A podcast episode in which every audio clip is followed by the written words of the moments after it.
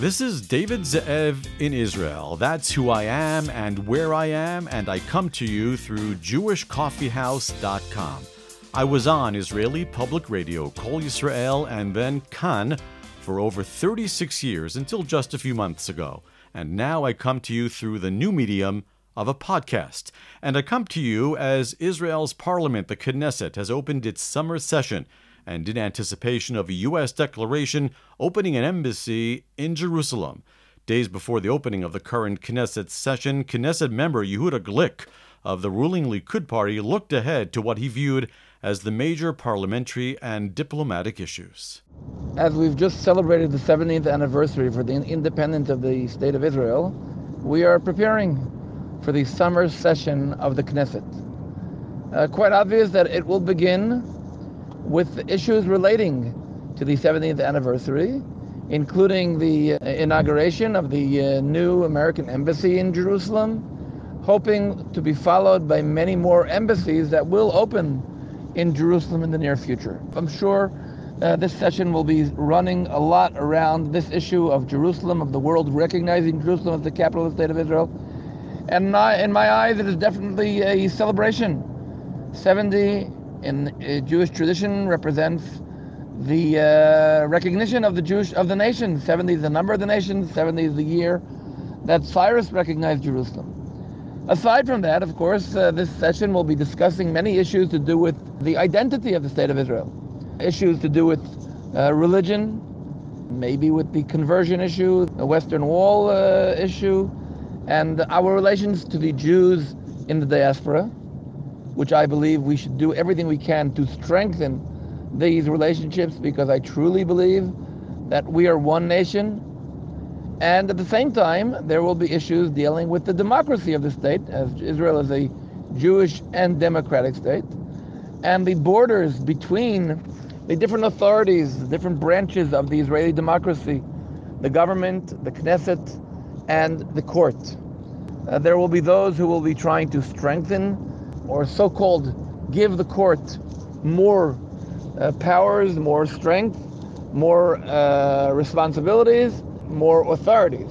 At the same time, there were those who will try to limit the boundaries between the different branches of Israeli democracy, and they will claim, and I believe uh, in a way uh, probably both sides uh, have some kind of truth to them, but they will claim that strengthening the division between the branches of the democracy are those that actually strengthen each and every one of the different uh, powers of the Knesset.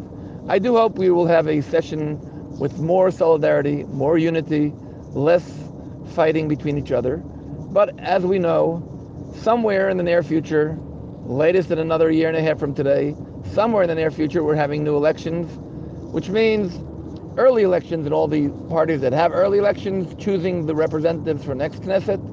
And here we have a, a potential for friction between different people and different parties who want to get a headline and believe they are those to be uh, elected for the Knesset. So I wish uh, all of us a successful, a fruitful, a constructive session in the Knesset, less fighting, less dealing with small, less, less important issues, and more dealing with solidarity, unity, and getting ready for the next 70 years of the State of Israel.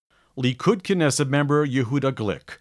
The opening of the Knesset summer session takes place also in the shadow of the Nachal Tzafit disaster, in which 10 teens were killed in the Arava desert in a massive flash flood. As the authorities continued to investigate why the pre military academy went ahead with the hike despite the weather warnings, we turned to the Jewish National Fund to discuss the search and rescue center that they are building in this isolated area. Eric Narrow is the Jewish National Fund Israel Communications Officer. Eric, we want to talk to you about what the JNF has been doing in this realm, including the fact that what you established what you call an emergency response center.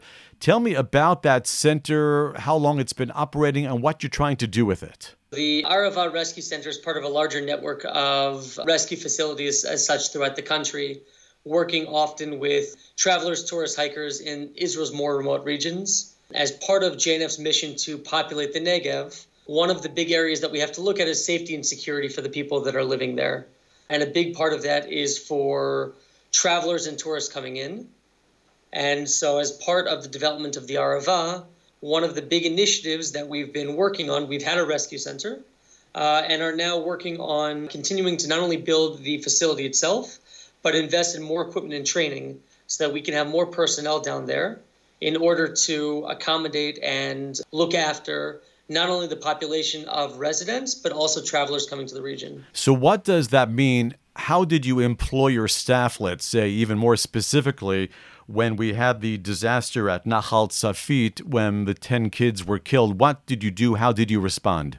We had uh, full hands on deck. Not only do we have permanent staff, but we have many volunteers throughout the community that are on hand at a moment's notice. When the incident occurred, members of the response team, both professional members as well as the volunteers from the community, were ready and able using the equipment that they have and training exercises they've done throughout the year, prepared immediately to be able to get out into the field, look for not only the people that are uh, under distress, but also looking for others that might not have uh, been on the radar. How do you increase your readiness when you see these kinds of incidents? Much is made about the fact that a flash flood comes so suddenly, as its name indicates. You can't stop them. What do you do now with an incident like this to try you know, people should stay away. Obviously, that's being debated in the country right now. And we hear on the weather forecasts on a regular basis to stay away and that there's a flash flood alert in various places but do your people learn from these kinds of incidents about how to do the job better? Always. You're, you're always learning. Flash floods are not something that's new. They've been occurring in the areas for thousands of years. And our team is aware of the paths, oftentimes, of these floods and, and where they'll come. But the response time is always increasing. The readiness and preparation is always increasing through practices, through situations, unfortunately, through events such as what occurred last week. Not only do we better know how to prepare for the future, but we are actively training our teams to not only arrive quicker, but make sure that they are on the ground ready uh, at a moment's notice uh, for any future situations. A moment's notice. You know, we say that flash floods, at least as of now, of the year 2018, we can't prevent them. Is there a way, again, the suddenness of this kind of thing is what's so terrifying. Is there a way to know of it coming a little bit faster? Of course, uh, weather patterns and looking at um, rainfall coming from the north because the Arava is at such a low point uh, it's very susceptible to flash flooding, and the ground itself is so solid that it doesn't absorb the water that, that you know ahead of time when they're coming. And in situations like this, we can issue warnings, we can be prepared, we can be on hand. We, we are aware of when the situations arise and which seasons are most deadly. There's always a warning that's given out for travelers that are coming to either not go in the area or to go to other areas of higher ground. But the fact of the matter is, you can never really prepare fully for what's going to happen. You can be ready. You can have as much warning and, and foresight in terms of looking at weather patterns and uh, meteorological data and, and other information that might lead to certain conclusions. But you have to understand that the people that are going out there every single day are members of the community. They are sitting at meals with their parent, with their families, with their kids, with their parents when they get a call on the radio and all of a sudden they have to act. And part of that is the importance right now of Jewish National Fund investing in a comprehensive compound for all emergency services that you can have your first responders, you can have your search and rescue teams, you can have Magen David Adom, your firefighters, which will all be housed in the same facility, making not only the response time quicker, but the emergency services that can be provided are coming from the same place. And that's going to provide not only comfort for the residents living there, but also the peace of mind for travelers coming down into the area, which is very important for the region to know that although we cannot predict what's going to happen, there is a team of, in place of dedicated volunteers who know this area like the back of their hand.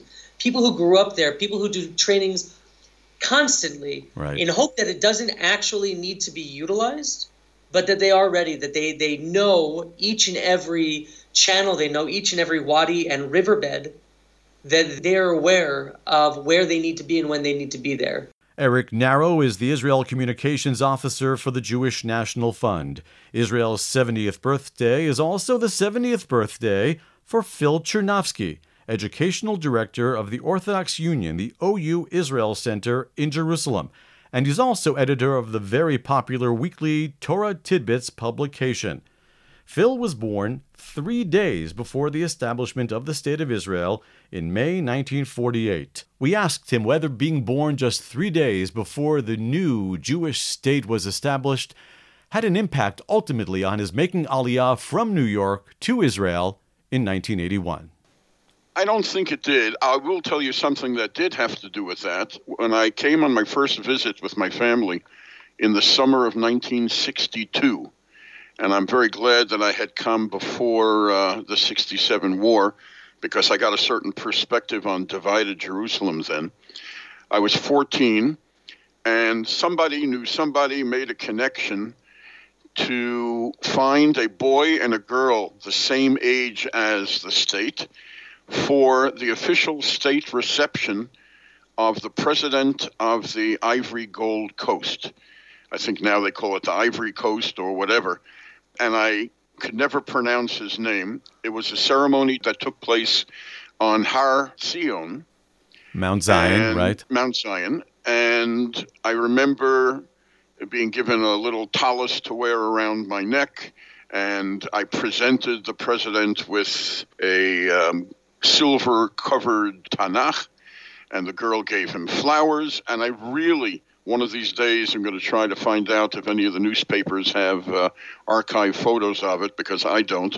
But that's the one thing that I remember connected to my birthday. You've been involved, I can say this, I know this, in education, both in the United States and certainly here in the state of Israel, where, as we say, among many other things, you have been educational director of the OU Israel Center in Jerusalem and editor of Torah Tidbits. Tell me about your connection between teaching people Jewish studies, you're always talking about it in Torah Tidbits, and the importance of living in Israel. I point to my time in Bnei Akiva and then as a madrich, a leader in Bnei Akiva, as the formative years of my aliyah direction. My parents were very supportive and encouraging in that direction as well. My teaching in uh, the States began, I believe, as a madrich in Bnei Akiva, was formalized in Hebrew school, where I taught for a year or so, and then in the Yeshiva of Central Queens, which is a Jewish day school, where I taught for nine years till Aliyah. I taught Jewish studies, math, and science, and I've always been a fan of um, interdisciplinary kind of teaching. And as you mentioned, came on Aliyah in September of 81 with the job as educational director of the center and I've been teaching and writing and educating ever since. So, out of my 70 years so far, I would say 55 of them have been in some form of education. That's how I, I call myself. And you have not shied away, despite perhaps, I'll say this, you don't have to, despite perhaps the chagrin of some people within the OU, you have been very strong on the point that to be a true Jew, you have to live in Israel? I point to several uh, verses in the Torah. The beginning would be when God first appeared to Moshe at the burning bush. And he says to him, I have remembered my promises to the patriarchs. I have seen the suffering of the people in Egypt. And I, God says, will go down there and take them up to a land flowing with milk and honey. In other words, within one verse, God states his plan for the not yet nation of Israel, the family that has grown to be a multitude in Egypt. And he says, crystal clear, I will take them out to bring them to the land of Israel. In the following portion of Va'era, the official prophecy that God dictates to Moshe to say to the people includes the coming out of Egypt, the becoming God's nation and his becoming our God, and that is generally interpreted as the Sinai experience where we receive the Torah, and then to bring us to the land of Israel. The delay in that process, we'll call it the separation of living in Israel from everything else, was our fault. It started with the sin of the spies, and that's been perpetuated through the generations.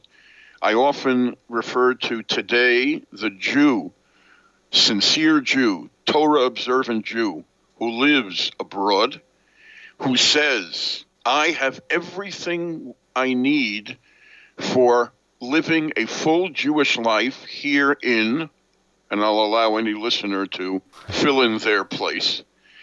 And that is the sin of the spies, alive and well, sadly, today. Mm-hmm. When a person tells me, you know, I'd love to live in Israel, my heart is there. I have livelihood problems or I have family problems. I have elderly parents and I can't leave them. I, I, relate to that and my heart goes out to them. But when someone arrogantly says, Israel, what do I need that for? I have everything here.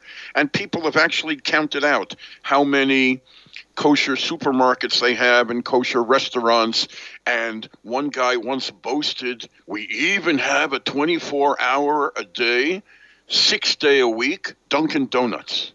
And we had just lost our Dunkin' Donuts here in uh, in Jerusalem, and he was saying like, "Okay, you live in Israel and you live in Jerusalem, but I have kosher Dunkin' Donuts." So that's been my attitude all the time. It shows up in my writing, it shows up in my teaching. I try not to bash people over the head too hard, but I don't shy away from it, as you mentioned. Well, Phil, we'd like to wish you again a happy birthday, number 70, to you and the State of Israel. Thank you so much for being with us. Thank you, David, and thank you, Scott. Phil Chernofsky, Educational Director of the OU Israel Center in Jerusalem and editor of the weekly Torah Tidbits publication. This is David Ze'ev in Israel, together with my producer, Scott Kahn of JewishCoffeehouse.com.